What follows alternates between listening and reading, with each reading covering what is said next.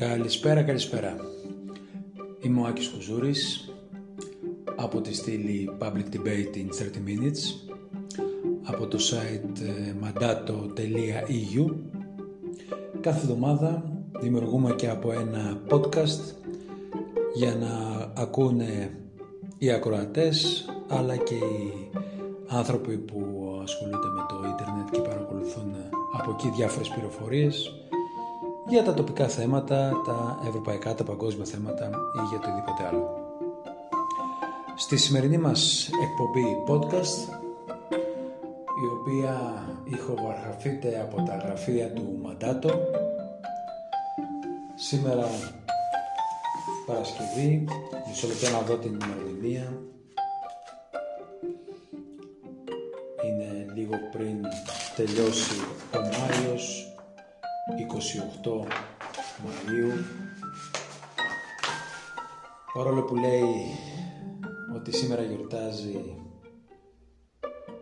ευτυχούς μελετηνής είναι μια πολύ καλή εποχή για το νομό της Ηλίας. Δυστυχώς τα γεγονότα είναι αμήλικτα. Ένας νομός δρόμοι, τα πανεπιστήμια, τα νοσοκομεία, ο ναός του Πικούρου Απόλλωνα, τα λιμάνια, γενικότερα οι δομές και υποδομές του κοινωνικού κράτους αλλά και της οικονομίας βρίσκονται υπό διωμό ή υπό αναθεώρηση στην καλύτερη. Τελευταίο χτύπημα για τον νομό Ηλίας ήταν ε, οι πανεπιστημιακές σχολές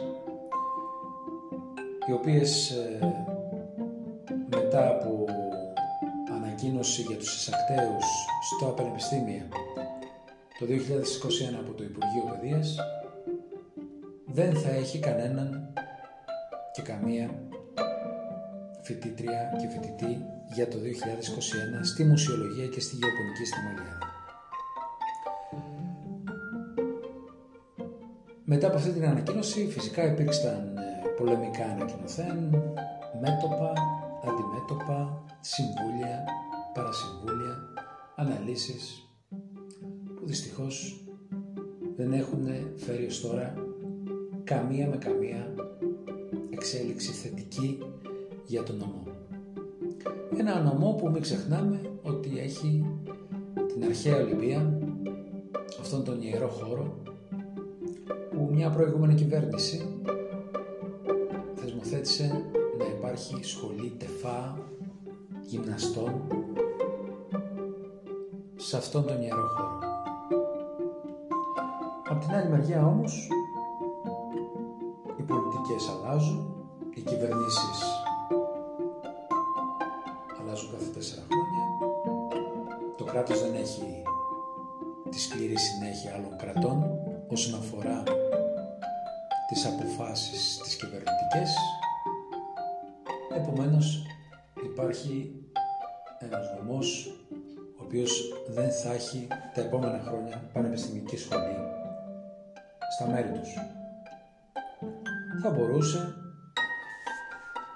να υποθεί ότι υπάρχει μια μεγάλη πρωτογενή παραγωγή στον κάμπο, στη Βόρεια Ηλία και να είχε φιλοξενηθεί μια μεγάλη γεωπονική αγροτοκτηνοτοφική ή αγροτοτουριστική σχολή μια πράσινη σχολή η οποία να συνδέει τις σπουδές μαζί με την οικονομική ανάπτυξη. Όπως επίσης να υπήρχε και στην κεντρική και νότια Ηλία μια σχολή η οποία να έχει σχέση με χώρο της αρχαίας Ολυμπίας, ιστορικό αρχαιολογικό, μουσιολογία, ιστορικό, κάποια σχολή τέλος πάντων η οποία να συνδέεται με τον ιερό χώρο της αρχαίας Ολυμπίας. Δυστυχώς οι εξελίξεις τρέξαν ζητούμενο είναι τι υπάρχει για την επόμενη μέρα. Στο podcast που θα που ηχογραφούμε σήμερα Παρασκευή και θα το ανεβάσουμε στη, στη στήλη μου την επόμενη μέρα από το Σάββατο 29 Μαΐου έχει να κάνει με την γενική στρατηγική που πρέπει να έχουν οι τριτοβάθμια εκπαίδευση στο νομό.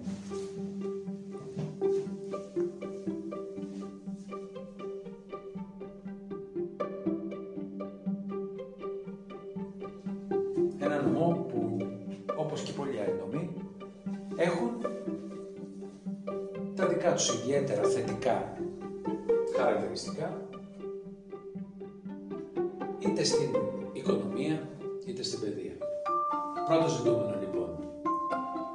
Φέρνουμε σχολές σε σχέση με τον τόπο που το φιλοξενούν. Ένα μεγάλο ερώτημα. Και έχει απαντηθεί από άλλες βέλτιστες πρακτικές πανεπιστημιακών ιδρυμάτων που συνδέσανε τον τόπο με τις σπουδές. Γιατί οι απόφοιτοι δεν σπουδάζουν μόνο μέσα στις τάξεις, αλλά και έξω στην κοινωνία, στις επιχειρήσεις, υπάρχει ένα δίκτυο πληροφοριών, υπάρχει μια ομαδοποίηση, μια συλλογικότητα, καλύτερα να πούμε, στο χτίσιμο του προφίλ ενός αποφύτου μιας σχολής. Επομένως ο τόπος παίζει το δικό του ιδιαίτερο χαρακτηριστικό στην μόρφωση.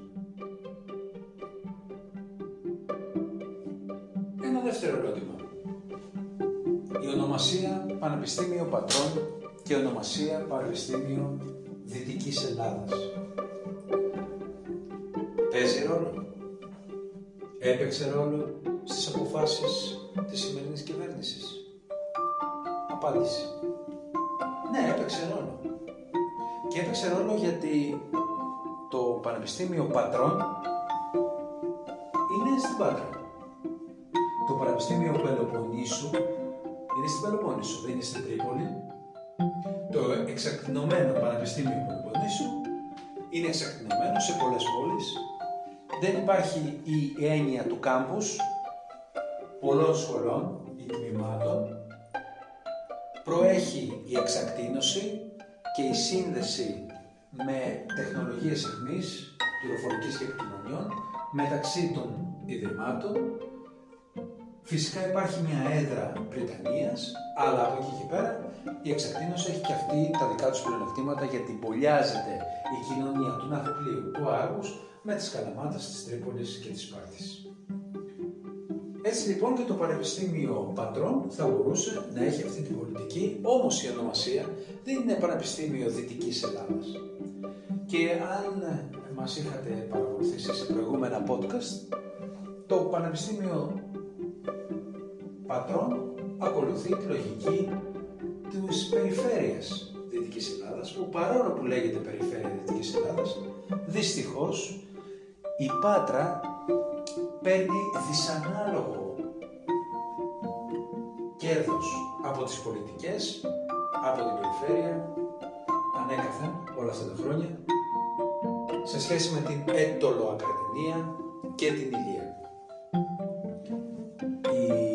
Η, ο νομός Πατρέων και η Πάτρα, όσο και αν είναι μια πόλη που την αγαπάμε, δεν είναι το κέντρο της Δυτικής Ελλάδας ο ηγέτης που συνεργάζεται με τις υπόλοιπες περιοχές, αλλά η πολιτική και οι δυνάμεις που την απαρτίζουν έχουν μια πατροκεντρική προσέγγιση και όχι μια δυτικής Ελλάδας προσέγγιση.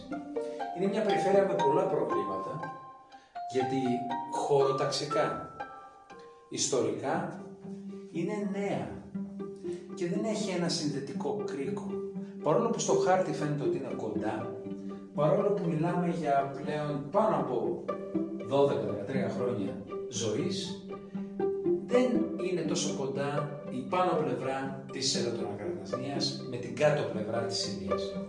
Η Ηλίας ζούσε, ζει και θα ζει με την Πελοπόννησο. Και πώς συνδέεται αυτό με τα πανεπιστήμια; Οι ίδιοι άνθρωποι που σκέφτονται, που λειτουργούν στην περιφέρεια Δυτικής Ελλάδας, είναι οι ίδιοι άνθρωποι που αποφασίζουν για το Πανεπιστήμιο Πατρών. Η ίδια πατροκεντρική προσέγγιση. Η έννοια του κάμπους. Μια έννοια η οποία συνδέεται φυσικά με τα αγγλικά και αμερικάνικα πανεπιστήμια, όμως τα αγγλοσαξονικά πανεπιστήμια, τα αμερικάνικα πανεπιστήμια έχουν μια άλλη προσέγγιση σε σχέση με τα ευρωπαϊκά. Τα δικά μας πανεπιστήμια, τα νεότερα πανεπιστήμια, καλύπτουν πάρα πολλές ανάγκες, είναι δωρεάν, δημόσια, καλύπτουν ένα μεγάλο κενό της κοινωνικής πολιτικής της Ελλάδας και δεν έχουν τους ίδιους στόχους με τη δημιουργία ενός κάμπους, μιας αυτόνομης, ανταγωνιστικής, πανεπιστημιακής σχολής που κάποιοι έχουν μέσα στο μυαλό τους. Η ανάπτυξη ενός τόπου στην Ελλάδα περνάει μέσα από τις δημόσιες δομές που φιλοξενεί. Δυστυχώς ή ευτυχώς δεν είναι μία πρακτική κατακριτέα γιατί στην αντίθετη περίπτωση υπάρχουν άνθρωποι που λένε να κλείσουμε όλες τις δημόσιες δομές γιατί έτσι κερδίζει χώρο ο ιδιωτικός τομέας.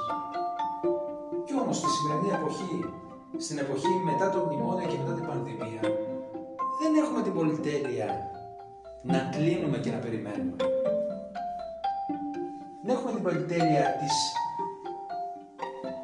του κλεισίματος, της συγχώνευσης. Έχουμε την πολυτέλεια της επέκτασης, της, ε, του επανακαθορισμού του οράματος, μιας ανάπτυξης η οποία θα περιλαμβάνει όλους. Γιατί αν ένα μεγάλο κομμάτι παραμένει σε κοινωνικούς αποκλεισμούς, τότε δύσκολα η κοινωνία θα ορθοποδήσει ξανά. Ένα μεγάλο κομμάτι βρίσκεται τώρα πλέον στο περιθώριο και μάλιστα δεν είναι μόνο κομμάτι ταξικό, δεν είναι μόνο κομμάτι εισοδηματικό, αλλά είναι και κομμάτι χωρικό, χωροταξικό. Το παιδί της Ηλίας δύσκολα θα έχει πρόσβαση στην τριτοβάθμια εκπαίδευση με τις βάσεις εισαγωγής και όταν τα πανεπιστήμια όλα συγκεντρώνονται στην περιοχή της Σπάρτας. Τρίτο ερώτημα. Υπήρχε εναλλακτικό σχέδιο ή θα μπορούσε να υπήρχε εναλλακτικό σχέδιο από τους πολιτικούς έτσι ώστε να αποφευχθεί το κλείσιμο των δύο σχολών; Απάντηση. Ναι, θα μπορούσε. Και εδώ υπάρχει ένα έλλειμμα που έντυνε, πολλαπλασίασε την πολιτική του κέντρου. Μια πολιτική η οποία ήταν καθοριστική. Όμως, αν υπήρχαν οι πολιτικές από τη βάση, οι κοινωνικές πολιτικές της τοπικής αυτοδιοίκησης, των δυνάμεων που βρίσκονται στην Ηλία, τότε θα ήταν πολύ πιο δύσκολα τα πράγματα να εξελιχθούν όπως σήμερα.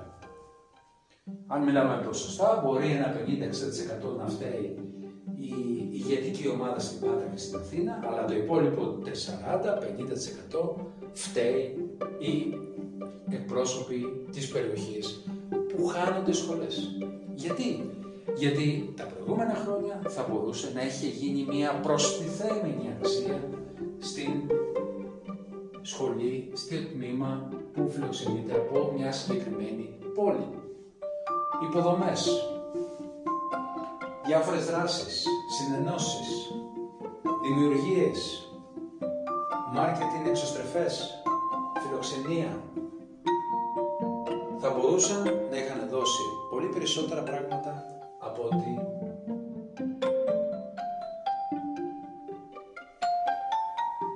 έδωσαν την τελευταία δεκαετία στην Ηλία. Επομένως το στρατηγικό σχέδιο της οχύρωσης της δύναμης, της ε, ενίσχυσης τμήματων από τις τοπικές δυνάμεις ήταν ένα από τα βασικά στοιχεία απουσίας του στρατηγικού σχεδιασμού σωτηρίας των τμήματων στην Ηλία. Αυτό το πράγμα μπορούσε να το είχαν καλύψει και η Περιφέρεια και η Δήμη. Και εδώ στην Ηλία η Δήμη είναι ενεργητικότατη. Ενεργητικότατη με την έννοια ότι γνωρίζουν τα θέματα, είναι έμπειροι. Πάρα πολλοί δήμαρχοι από τους 7 έχουν πάνω από 20 χρόνια εμπειρία στα τοπικά δρόμενα, γνωρίζουν πώς παίρνουν οι αποφάσεις και γνωρίζουν πώς σταματάνε οι αποφάσεις. Τα πανεπιστημιακά ιδρύματα λοιπόν μέσα από αυτά τα τρία χοντροειδώς ερωτήματα που διαπλέκουν μια απόφαση θα μπορούσε με μία από τις τρεις να έχει βγει στον αέρα, να έχει καλλιεργηθεί η απάντηση και εμείς να μιλάγαμε πλέον για κάποιο άλλο πράγμα. Τι μιλάμε όμως τώρα; Μιλάμε για μια αρχαία Ολυμπία που παραμένει αποκλεισμένη. Χωρίς κανένα δρόμο κοντά. Χωρίς κανένα δρόμο κοντά. Χωρίς καμία δομή κοντά πανεπιστημιακή. Αυτό είναι το γνωστό έγκλημα με τους αρχαιολογικούς χώρους στην Ελλάδα. Εκτός από την Ακρόπολη και άλλες δύο-τρεις εμβληματικούς τόπους, γνωσός, δυστυχώς στην Ελλάδα δεν εκμεταλλευόμαστε αυτή τη βαριά, μεγάλη κληρονομιά των αρχαίων Ελλήνων. Έπρεπε το Υπουργείο Πολιτισμού να είναι εφάμιλο αξιακά με το Υπουργείο Οικονομικών στην Ελλάδα. Δεν γίνεται, δεν νοείται.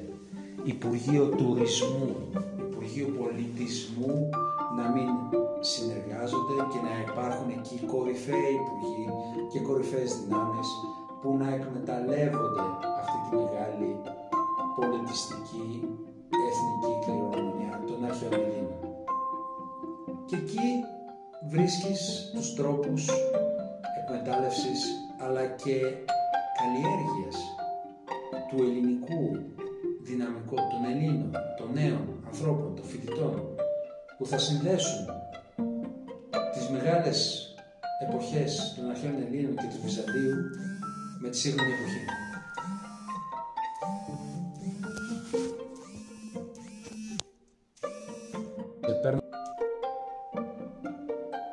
Λέμε λοιπόν ότι δεν πήγαμε σωστά την όλη διαδικασία φτιαξίματος, σωσίματος, ενδυνάμωσης των τμήματων. Θα μπορούσαμε να πετύχουμε πολλά. Και εκεί μπορεί να αρχίσει να αχνοφαίνεται μια λύση. Μια λύση που δεν έχει υποθεί ακόμα. Η οποία δεν είναι μικροκομματική ή καθαρά τοπική. Δυστυχώς στην Ελλάδα το πρόβλημά μας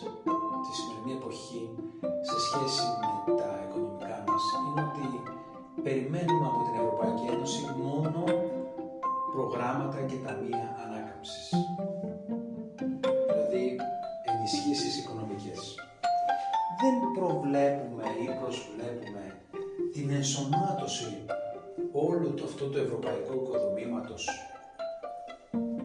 σε πολλές περιοχές της κοινωνικής μας ζωής. Έπρεπε να είχαμε εμπλέξει εμείς εδώ στην Ηλία, στην αρχαία Ολυμπία, στην Αμαλιάδα, στον Πύργο, το μεγάλο παράγοντα που λέγεται ευρωπαϊκός παράγοντας. Ένας παράγοντας που καθορίζει τα πράγματα. Ο τοπικός δημοτικός άρχοντας, αν συνδυάσει τη δύναμή του με τη δύναμη της Ευρωπαϊκής Ένωσης, τότε είναι μια βασική παραδοχή ανά, ανάδρασης της δύναμης των κεντρικών ελίτ της Αθήνας, της Πάτρας, της Θεσσαλονίκης που με πολλές, σε πάρα πολλές αποφάσεις τους πυροβολούν τα πόδια τους και αφήνουν πολλές μεγάλες ευκαιρίες ανάπτυξης για τον τόπο μας επειδή δεν τους ενδιαφέρει ή επειδή θέλουν για δικούς τους μικροχωριακούς σκοπούς να κερδίσουν μικρά ωφέλη. Όπως για παράδειγμα να ιδρυθεί η μουσιολογία στην Πάτρα. Και γιατί δεν, δεν ιδρύεται η μουσιολογία στην αρχαία Ολυμπία; Επειδή είναι μακριά. Ωραία να το φέρουμε κοντά. Μακριά πού; Μακριά από πού; Το κέντρο του κόσμου δεν είναι η αρχαία Ολυμπία. Η Δελφή. Είναι δυνατόν να υπάρχει Έλληνας ή Ευρωπαίος πολίτης που να μην θέλει να σπουδάσει δίπλα στους Δελφούς, δίπλα στο μαντίο της Θοδόνης ή στην αρχαία Ολυμπία ή στο Μιστρά ή θεατρολογία στην Επίδρομο ή φυσιατρολογία στην ε, Λακωνία. Αυτά τα πράγματα ε, είναι, ε, μας ξεπερνάνε. Και η Ευρωπαϊκή Ένωση εκεί μπορεί να είναι το κλειδί της σωτηρίας. Πρέπει να εμπλέξουμε με τους ευρωβουλευτές μας, με τους δρόντες μας στο Ευρωπαϊκό Κοινοβούλιο, με, με ειδικά γραφεία ευρωπαϊκών προγραμμάτων, με εξωστρεφές σχέδιο που να συνδυάζει το απαράμιλο πνεύμα των τόπων της Ελλάδας σε σχέση με την Ευρωπαϊκή Ένωση και την επόμενη δεκαετία. Μια δεκαετία που και αυτή θα παίξει το ρόλο της για την νέα Ευρωπαϊκή Ένωση που οραματίζονται κάποιοι ηγέτες.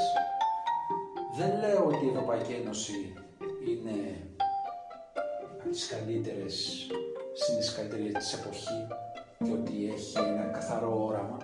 Λέω όμως ότι ο ζωτικός μας χώρος είναι εκεί, είναι στην Ευρώπη. Επομένως ένα εθνικό τοπικό θέμα γίνεται αυτομάτως ευρωπαϊκό. Δεν γίνεται μόνο τα εθνικά μας θέματα και διαφορές μας με την Τουρκία.